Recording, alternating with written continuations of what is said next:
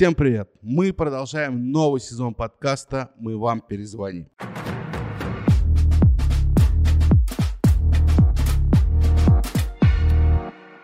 Напоминаю, эта серия выпусков посвящена продвижению бизнеса в соцсетях. В прошлых выпусках мы уже разобрали, как начать свое дело и как стартовать в Инстаграме, Фейсбуке, ну и, конечно же, других популярных платформах. Сегодня мы познакомимся с профессией контент-менеджер.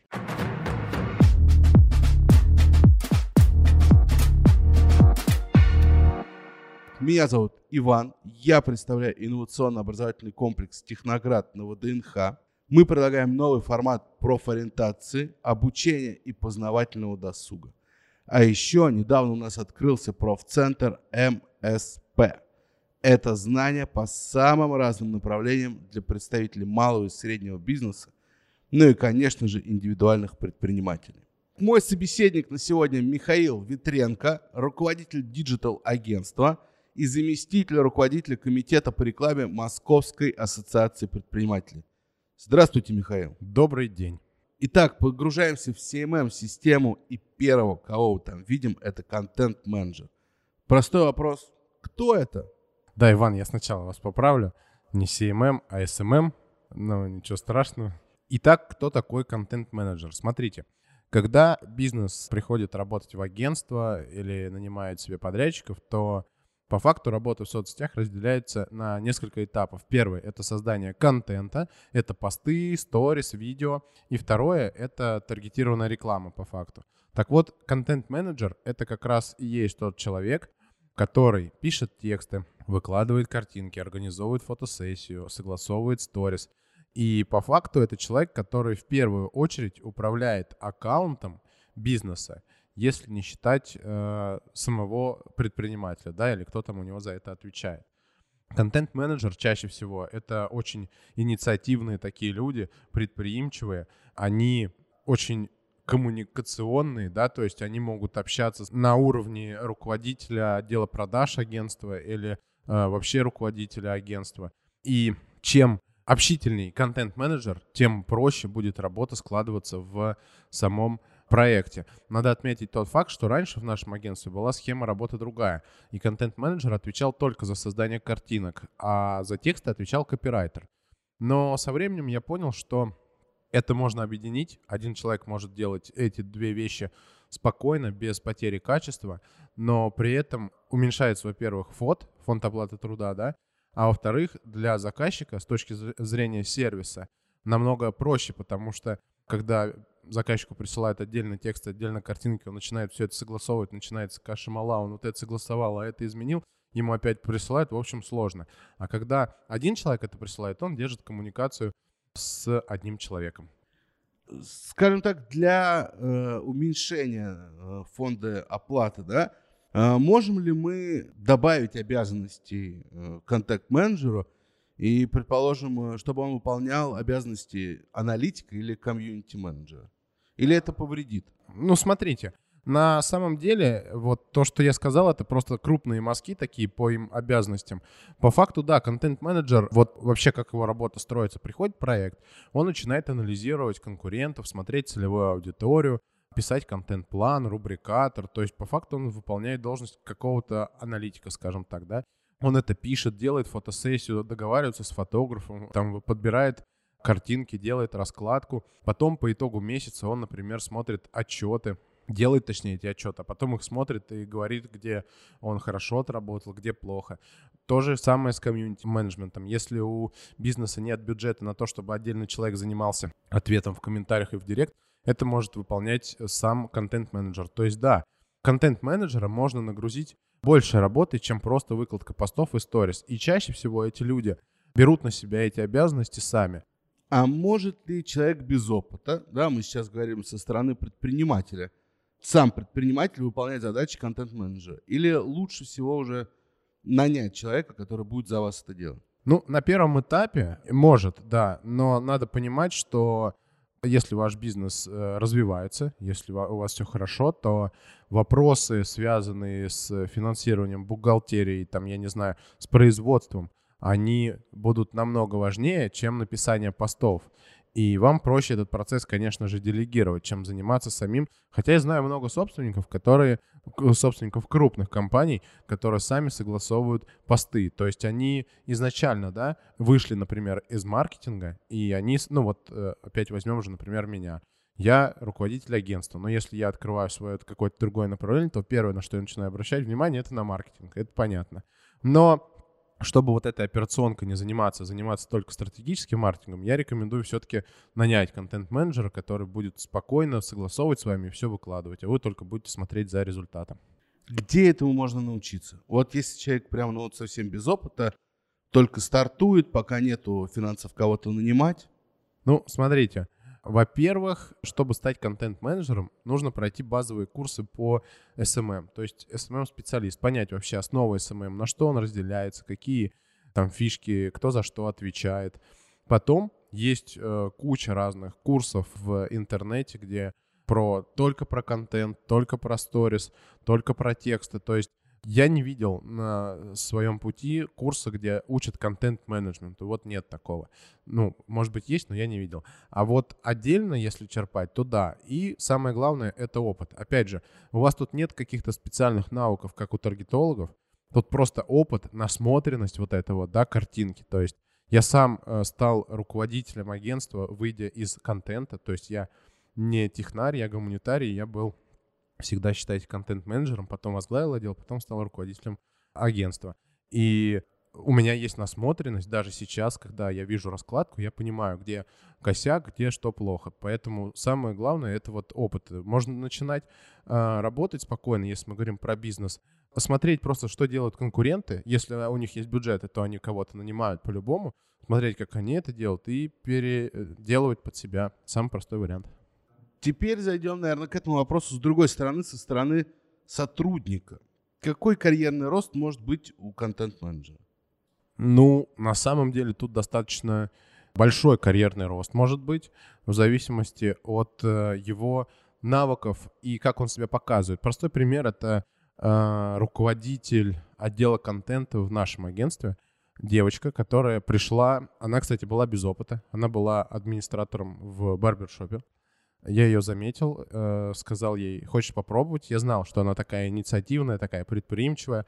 Она начала работать, поработала год.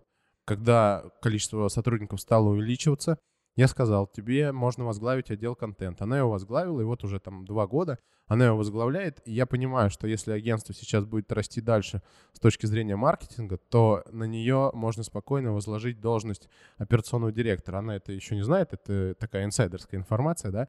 Но человек показывает себя, он, самое главное, что он жертвует, ну, может быть, это капиталистически плохо, но он жертвует собой ради вот общего дела какого-то, да, он приносит заказчиков, он их не сливает куда-то.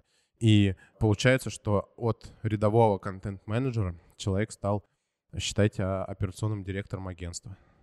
Спасибо. Да, то есть, в общем-то, в эту профессию можно прийти без опыта и достичь даже каких-то управляющих должностей. Да.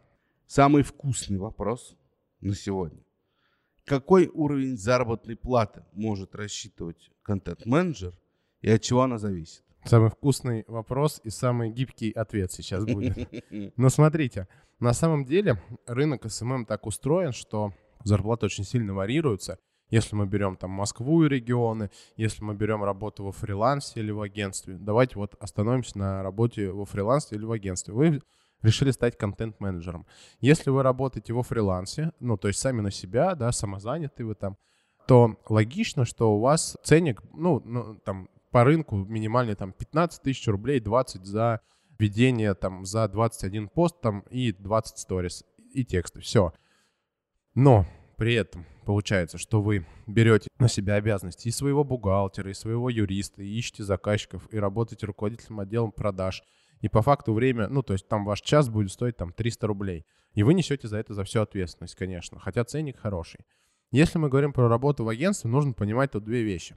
Во-первых, работа в агентстве считается как на заводе год за 3. Да, мы все сидим с прокуренным количеством больших сигарет, с огромным количеством, потому что работа очень стрессовая, с людьми. Это первое. И второе, в агентстве зарплаты за проект всегда меньше, чем во фрилансе. И это логично, потому что агентство — это бизнес, ему нужно существовать, у него есть затраты. Бухгалтерия, юристы, те же самые менеджеры, которые уже управленцы, не сидят на сдельной оплате труда. Так вот, если мы говорим про агентство, чаще всего в агентствах разделяется уровень сотрудников. Вот, например, у нас это junior, middle и top, да? И в зависимости от уровня сотрудника у нас разная зарплата. То есть новичок, когда приходит, он будет получать не те 15 тысяч за проект, который получает фрилансер, он будет получать 5 тысяч за проект. И мы будем смотреть, как он работает. Ну, 5 — это цифра условная, она может быть и 3, а может быть и 7. Опять же, все зависит от объема работ, которые он выполняет. Новичок, да? Если он какое-то время работает, его все устраивает, он понимает, что да, это мое, он сдает экзамен на мидла, то переходит там, например, уже 15 тысяч за проект у него становится. Потом уровень топ, у него вообще фиксированная оплата труда и, как мы говорили, процент может быть от проекта, да? Но чем отличаются эти должности? Когда у джуниора случаются какие-то проблемы, он бежит под крыло более старшего товарища и выясняет, как решить эту проблему. Когда у мидла случаются проблемы, он, в принципе, знает, как их решить, но при этом согласовывает их с руководством. Когда у топа случаются проблемы, он их решает сам, без согласования, и чаще всего эти решения правильные. Так вот, в агентстве зарплата от 5 до 15 тысяч за проект, внимание. Соответственно, человек может вести проектов, ну, там, от 1 до 10, в зависимости от того, опять же, сколько у него. У него могут быть, стоит отметить тот факт, что как просто проектные работы, когда он работает в проекте за фиксированную оплату труда, так могут быть и проекты, в котором он идет как один из соучредителей, например, да, ну вот, например, мы запускаем стартап, и мы говорим, что у нас сейчас нет 15 тысяч рублей платить контент-менеджеру, но мы готовы по выходу на прибыль давать ему 10% или там 15% с выручки. Либо мы просто ему даем 10 тысяч, там меньше, да, но по итогу все равно потом на процент он переходит. Чаще всего кто топы, они на это соглашаются, потому что им терять уже нечего, ну, как бы они прям вот на опыте, и тем более если сам руководитель агентства какую-то авантюру предлагает, они доверяют. Получается, что, ну, там до 100-150 тысяч рублей вот топовый там контент-менеджер может получать, там руководитель может под 200 спокойно получать, и спокойно себе работать. Хотя, да, работа, ну, как бы такая достаточно стрессовая. Получается, на какую-то фиксированную часть зарплаты это уже может претендовать, ну, больше топ, да? То есть какие-то начальные этапы и среднее звено — это все-таки чаще всего сдельное, скажем так. Ну да, то есть вот смотрите, я объясню даже, там все просто. Вот калькуляция проектов в агентстве. Вот, например, приходит заказчик, он платит 100 тысяч рублей. Я, как руководитель агентства, распределяю эти 100 тысяч рублей между теми юнитами, которые будут задействованы в этом проекте. Ну, например, у нас таргетологи, контент-менеджеры и инфлюенс-маркетинг. То есть мы берем, делим на 4 части 100 тысяч, 25 идут на контент-менеджеров, то есть руководителю 5 тысяч и там 20 условно самому контент-менеджеру. Да? Также у таргетологов, также у инфлюенсеров.